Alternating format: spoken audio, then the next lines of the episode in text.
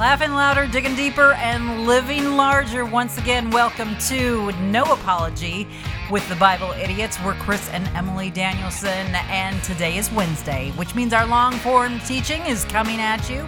And today, Chris is going to be turning to the book of Luke, chapter 24. And of course, we are looking at the resurrection of Jesus Christ. Now, the title of the message is Best Morning Ever. And just a little forewarning, a little disclaimer.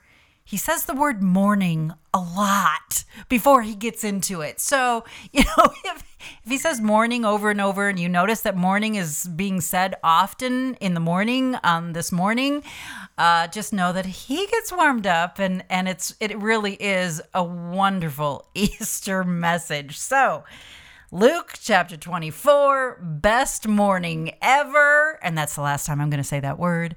Here's Chris Danielson. This is just such a special Sunday. Um, there was a church a couple years ago, I preached on a Sunday morning on Easter. But other than that, it was all the way back in 2007 was the last time I got to preach at a community-wide sunrise service in Tucson, Arizona. And the sun was coming up over the Catalina Mountains, and it was just a beautiful morning. And I walked out this morning with a cup of coffee with my dogs in the backyard in Abilene, Kansas, and I got to tell you, it was just as beautiful. What a great morning it was today, huh? Well, today was a great morning, but we're going to talk about the best morning ever. The Bible has a lot to say about mornings, just a few observations to make the statement very clear. Our Savior prayed early in the morning. Joshua is pictured as a man who rose up early in the morning. And you think of that picture in Genesis 22, Abraham rose up early and he took Isaac to Mount Moriah to sacrifice him. Uh, what about Jacob after he awoke from the sleep and set up a pillar of stones to honor God at Bethel? All throughout the Bible, there's some really cool mornings, like Daniel. Can you imagine the morning Daniel had when he saw the sun comes up when he's let out of the lion's den? That would have been an amazing morning. It's just not anything compared to the morning that we have in front of us today, 2,000 years ago. Every one of those mornings are great, but none of them can compare to the morning that we're going to discuss in the passage we're going to read in just a second. And I'm not really a morning person. I've had a little over 20,000 mornings, but I've never had a morning like the one we're going to read in this passage. In fact, I hosted a morning show on the radio for 15 years, and that was kind of God's way of just kind of a funny thing because I hate mornings. And so I want to spend some time today to look at this special morning, this great morning when our Savior, the Lord Jesus Christ, conquered death, hell, and the grave. And there was never one like it before or since. So, uh, why don't we honor God this morning by standing and reading our text? It's in Luke chapter 24, verses 1 through 12, and then we skip to verses 36 through 48. It's a little bit of a longer run, but if there's ever a morning to do it, today's that day. Luke 24, starting in verse 1. But on the first day of the week, at early dawn, they went to the tomb, taking the spices they had prepared, and they found the stone rolled away from the tomb. But when they went in and did not find the body of the Lord Jesus, while they were perplexed about this, behold, two men stood by them in dazzling apparel. And as they were frightened and bowed their heads to the ground, the men said to them, Why do you seek the living among the dead? He is not here, but has risen. Remember how he told you while he was still in Galilee that the Son of Man must be delivered into the hands of sinful men and be crucified, and on the third day rise. And they remembered his words. And returning from the tomb, they told all these things to the eleven and to all the rest. Now it was Mary Magdalene and Joanna and Mary, the mother of James, and the other women with them who told these things to the apostles. But these words seemed to them an idle tale, and they did not believe them. But Peter rose and ran to the tomb. Stopping and looking in, he saw the linen clothes by themselves, and he went home, marveling at what had happened. Kick it down to verse 38, or 36, I'm sorry. And as they were talking about these things, Jesus himself stood among them and said to them, Peace to you. But they were startled and frightened and thought they saw a spirit. And he said to them, Why are you troubled? And why do doubts arise in your heart? See my hands and my feet that it is I myself. Touch me and see. For the Spirit does not have flesh and bones as you see that I have. And when he had said this, he showed them his hands and his feet, and while they still disbelieved for joy, were marveling, he said to them, Have you anything to eat? And they gave him a piece of broiled fish, and he took it and ate before them. Then he said to them, These are my words that I spoke to you while I was still with you, that everything written about me in the law of Moses and the prophets and the Psalms must be fulfilled. Then he opened their minds to understanding the scriptures and said to them, Thus it is written that the Christ should suffer and on the third day rise from the dead, and that repentance and forgiveness of sins should be proclaimed in his name to all nations, beginning from Jerusalem. You are witnesses of these things. Let's pray. Heavenly Father, let this be your time with your children. In Jesus' name, amen. Be seated, please.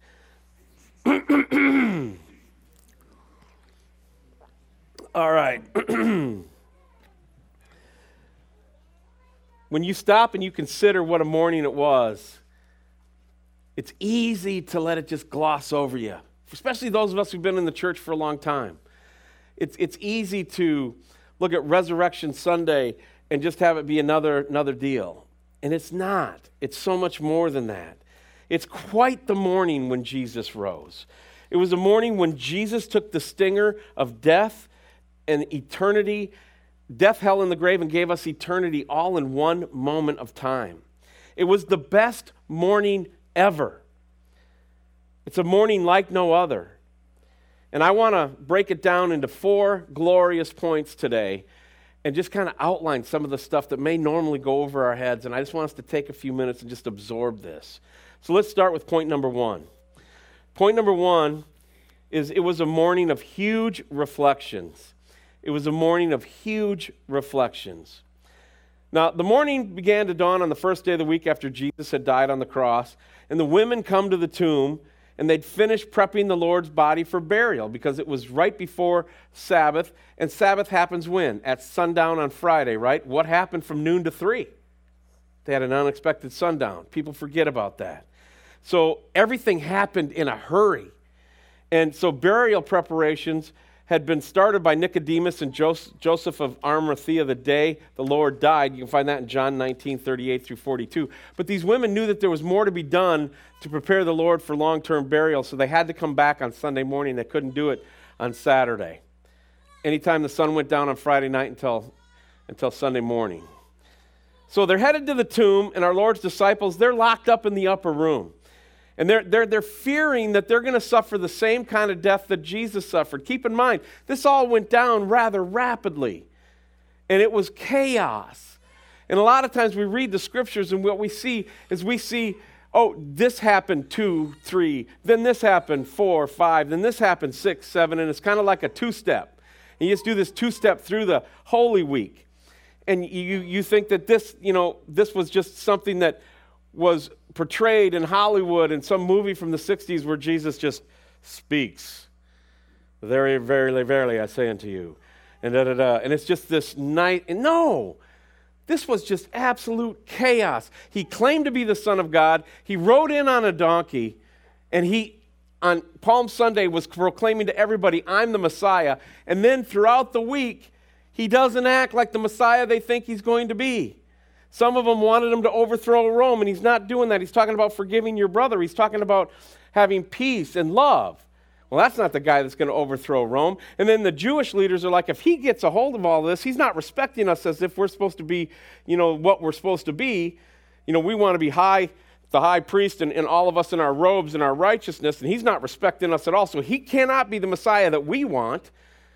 And so then they get him to kill him. And when they kill him, an earthquake happens. The veil is torn in two. There's darkness for three hours. And even the Romans are like, oh my goodness, this must be the Son of God.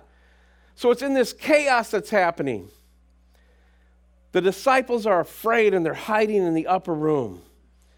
They're scared. And you have to ask yourself 2,000 years later, as we study the scriptures, how could they be so upset? Didn't they believe that Jesus was the Messiah? But it was, it was shocking, it was stunning, it was all happening so fast, and we forget that when we read it. It becomes white noise to us. Jesus died on the cross for our sins. He rose again on the Easter Sunday. You know, bake the ham, hide the eggs. And we forget how awesome this is. See, they had banked, the disciples had banked their future that he was the Messiah. Now he's dead. During the week, Judas had given up on him being the Messiah that he thought he was supposed to be, so he betrayed him for 30 pieces of silver. See, the man who had so radically changed their life by his power had demonstrated love and power of God to them, now had died a violent and humiliating death, and they're just shell shocked. And they're hiding because they think they're coming for them too. And I can understand their grief. As you reflect on the sadness of the disciples, think about it now.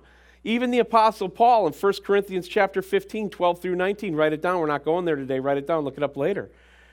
He, Apostle Paul says, if Jesus is dead, then we're all headed to hell. If Jesus doesn't rise from the dead, if there's no resurrection of the life, then what's the hope? What's the point? And even in this life, we are most miserable. There has to be this resurrection. There has to be this hope that we're looking forward to. The Apostle Paul based everything that he did and wrote in the New Testament on this moment in time that Jesus Christ rose from the dead. Jot it down 1 Corinthians 15, 12 through 19. Read it later. It was a huge morning of reflections. And in point number two, verses 2 through 12, it was a morning of huge revelations. This is a big time moment of huge revelations. In the midst of their sadness that morning, God the Father took great pains to minister to their hearts and their needs. Aren't you glad that the Lord cares about you when you hurt? Have you ever, those of you who know Jesus as your Savior, have you ever had that moment where God comforted you when you hurt? And isn't it awesome? Isn't it fantastic? It's great revelation in our life when we have those moments. Now, I've got just a, a, a running list here I'm going to hit you with. There's eight of them. And these are the things that, that God did to, to, to help us in this moment of huge revelations. Number one, he rolled the stone away from the tomb, not to let Jesus out, but to let the Lord's followers in. Number two, he sent an angelic messenger with the good news that Jesus was alive from the dead. Never has the world heard a message like this one. And it still reverberates through the halls of time and will throughout all of eternity. He is alive. He is alive. It's a huge thing. Don't let it become white noise in your world. Number three, he had a word of encouragement specifically for Peter. Why? Because Peter had followed at a distance and denied him three times before the rooster crowed. An amazing story. So Peter is on the outs, even with his Lord, who's now dead. Peter's crushed. In, in Mark chapter 16, verse 7, the angel actually says these words Tell the disciples and Peter. Tell the disciples and Peter. Put your name in there. Tell the disciples and you that Jesus Christ died and rose again for you to give you victory in eternity. Number four, he met Mary Magdalene outside the tomb. She had a great love for the Master. And love begets great love, Luke 7 and 1 John chapter 4. He left a message for his followers inside the tomb. That's point number five. The interior of the tomb was not a scene of chaos, this was a scene of organized statements by Jesus. It was a scene of serenity and order. Now, the napkin that had been wrapped around the Lord's face was folded neatly and laid by itself. That speaks volumes of what the Lord Jesus was doing. He didn't just explode out of that tomb without a purpose. No, it was order. Everything God does like this is order. That napkin was folded in a very specific way.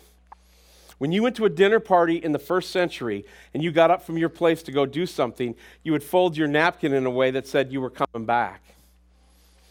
Now, that's what Jesus did. He had, a, he had his napkin there saying, the, fa- the shroud of his face was, I'm coming back. I'm coming back. You want, an, you want an example in our world? When you're at a restaurant, if you take all your silverware and put it on your plate, what's that a sign of? You're done.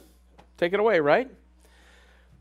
there is a statement from the Lord Jesus from the tomb that he's coming back. Number six, he revealed himself to his two disciples as they traveled. That's in earlier in the uh, that's in the chapter that we didn't read the text today, 13 through 35 of chapter 24. Seven, he met with his disciples that evening to show him that he was alive. He showed them that he showed up to comfort them. And then he'd meet them later in a week in Galilee. And number eight, just because Thomas doubted, I think that there's that special moment a week later in Galilee when he shows up to Thomas and says, Go ahead. Go ahead. Check it out. It's real. Now, there were many other things that took place on that resurrection morning, and it marks this great and glorious day. And for 2,000 years, the message has not changed. We still need to hear the good news that Jesus is risen from the dead. Why? Because he is alive today. That gives us an incredible hope for tomorrow, no matter what your circumstance.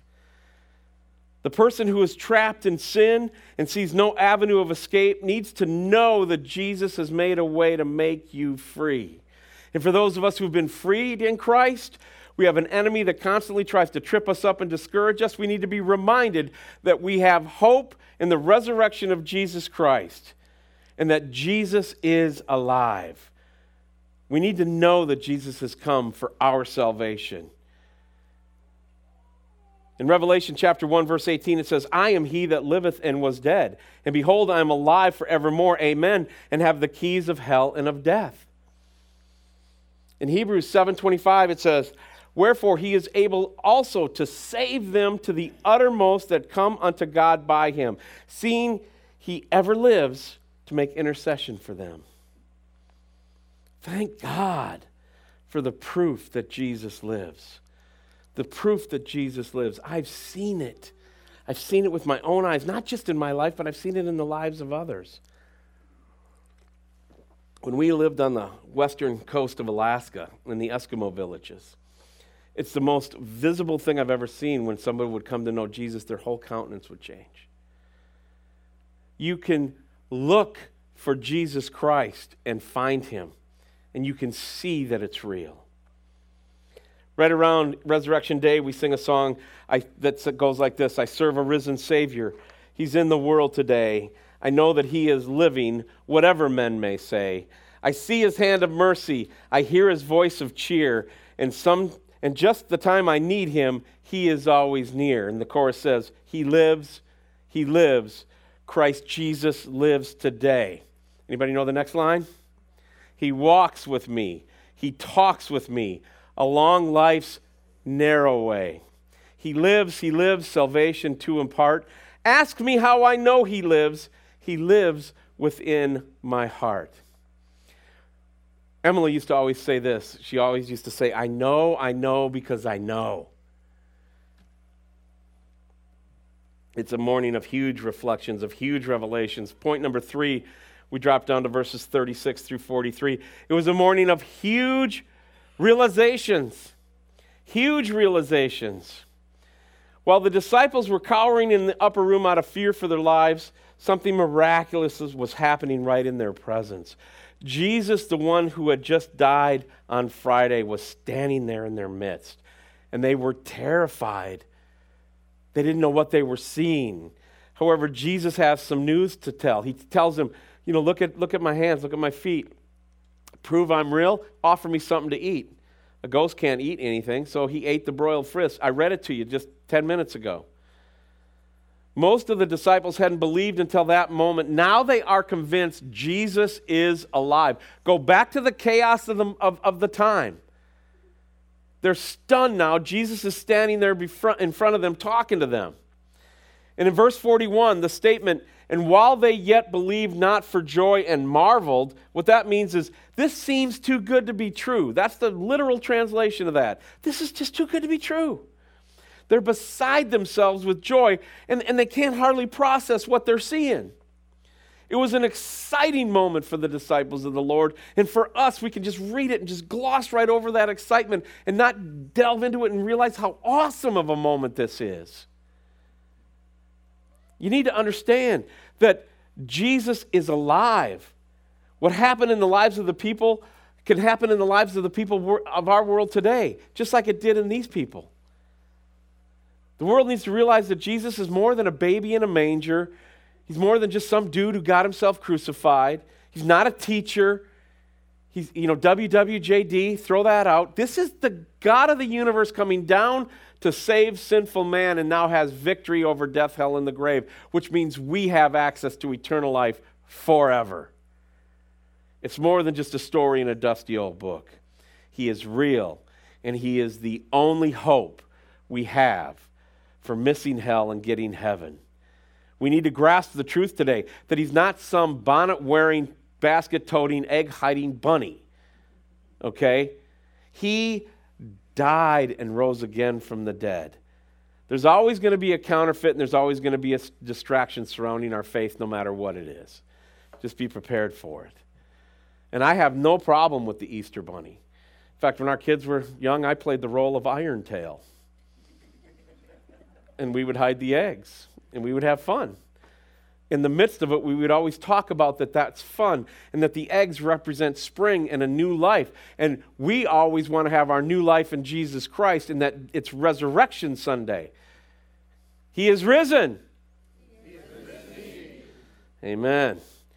This is about Jesus. It's the fact that he died for our sins while we were yet sinners, Romans 5 8.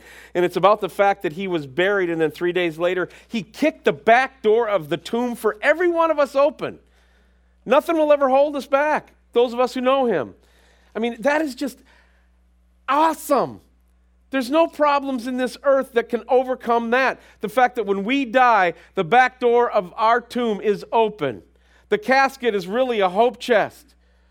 The urn with the ashes is nothing more than just a holding place for us until we stand in front of Jesus. Or is he just a story in a, in a book? Or is he real in your heart today? That's the question that must be faced by all men. Jesus posted it to his disciples. He's straight up, right in their grill. Matthew, uh, Mark chapter 16. Who ye say that I am? Who you say? What do you? Peter got it right. Peter said, You are the Christ. Matthew 27 22, he asked Pilate, or Pilate actually said out loud, What shall I do with, the, with Jesus who is called the Christ? What's your answer to those questions today? Jesus says, who, who do you say that I am? Pilate said, What do we do with this Jesus? The God of the universe on this Easter Sunday, on this Resurrection Sunday, is asking every one of you, What are you going to do with him? If you know him and you've surrendered your life at the foot of the cross, let's grow together and let's celebrate. And if you don't know him, you have an opportunity to come to him and give him all of your sin and baggage, and he takes it for free, and he writes your name down in the Lamb's Book of Life, and now you're one of us authentically, and we're going to party in the New Jerusalem together. Death cannot hold us. I don't know about you, but that's that's pretty cool. That's worth putting a jacket on when you feel uncomfortable in it. Tie still too far. Let's go to point four, verses 44 through 48 of our text this morning. It was a morning of huge spiritual results. Huge spiritual results. Jesus, as they hung out together that first resurrection morning, he began to tell the disciples God's plan was to save the world. They had been called by the Father of the universe to be witnesses and that they were to spread the good news the great spiritual victory that was won when Jesus arose from the dead. He had a smackdown on a bunch of stuff. Let me just cover it for you real quick. When Jesus arose from the dead, very old enemies that had plagued man since sin entered the world through Adam became forever defeated in that moment. Number one, death was defeated. Imagine the struggle that ensued early that morning when the Prince of Life arose. No more would death be able to claim victory and sting the human race with its bitter curse. Jesus entered into death's dominion and rendered it helpless. For the child of God, it's merely a doorway from this land of sorrow to that heavenly land of splendor, where every tear will be wiped from the eye and the saints of God will live forever in the glorious presence of our exalted Savior. Number two, hell was defeated. When Jesus entered death for mankind, he descended to a place called hell. He went to the paradise portion of the land of the dead. In Luke 16, you can check it out with Lazarus and the rich man. This was the same place that the redeemed thief on the cross went to when he died in Luke 23 43. Jesus went there and proclaimed a liberty to those who had died, looking forward to his coming in faith. And when he arose from the dead and ascended to his Father in heaven, the Bible tells us he took those souls with him to the Father in heaven in Ephesians chapter 4. Now, All those who believe in Jesus go directly to the Father when they leave this world. Hell has been forever removed for the child of God. That's what the Bible says. That's what Jesus Christ taught.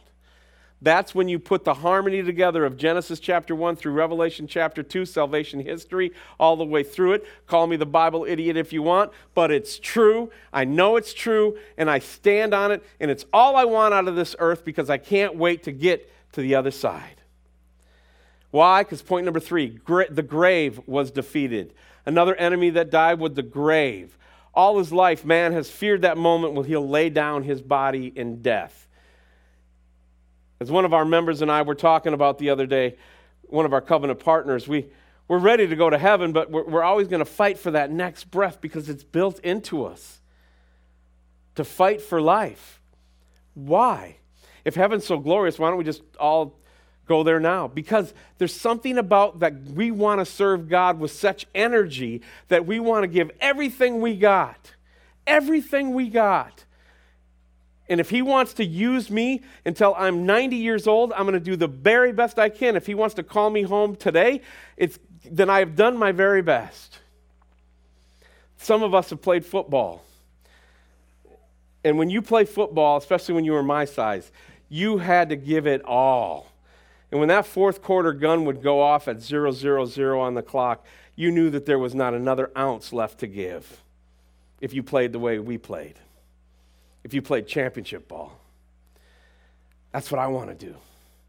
That's what I want Lifehouse to do. I want us to, I want us to want the ball. The game's on the line, give me the ball. And I'm going to give everything I've got until the grave tries to claim me, but it will have no ownership on me, and I'm going to leave it all on the field. And so if God gives me breath, I'm going to fight for it. Because He lives, I can face tomorrow. It's been said instead of weeping at the side of a departed saint, we ought to shout ourselves, just raw in our voice, hoarse. They've outstripped us. They're already home with Jesus in glory. What a blessing to know. But if my king wants me to live here for another year, another two years, another decade, and give it all I can, then that's all I want. And if he wants to call me home, amen. Let's go. As Ecclesiastes 7 1 says, A good name is better than precious ointment, and the day of death better than the day of one's birth. For the believer, that is so true. And for the unbeliever, it is so sad. It is so sad. Another thing that was knocked down, just spanked hard and eliminated, was sin. At the resurrection, the other enemy that died that day was sin.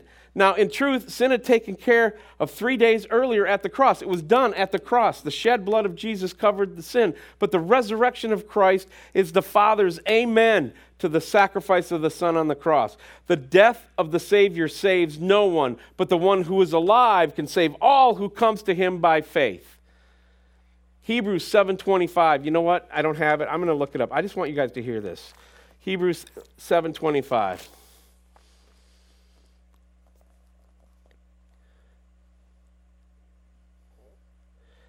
Consequently, he is able to save to the uttermost those who draw near to God through him, since he always lives to make intercession for them. That's pretty cool. That's a big verse. Promises great things to everyone who will believe in its message. Sin does not have to defeat you. Jesus won the victory over sin on the cross, nailed it to the coffin lid shut, and when he rose from the dead, you can be free by faith in Jesus. Number five, Satan was defeated. Satan, old devil, the dragon, the accuser of the brother, and the old serpent, whatever name you want to call him, the outcome is the same. He is the enemy of God and of the people of God. He tried everything he could to short circuit Jesus' roll into the cross for our sins. The babies in Bethlehem through Herod, the storm in Galilee, the temptation, the oppression in Gethsemane. Satan was there just pushing and our Lord and Savior gave it all. And he did not sin, he did not wilt, he did not buckle. but he went. He endured every temptation. He weathered every storm and he made it to the cross. And when he cried, It is finished, Satan heard the foundations under his kingdom began to crack. Three days later, when Jesus arose from the dead, Satan witnesses total destruction of every plan and every scheme. Now he knows his time is short. And the Bible says he seeks those who he can devour. But like MC Hammer says, can't touch this.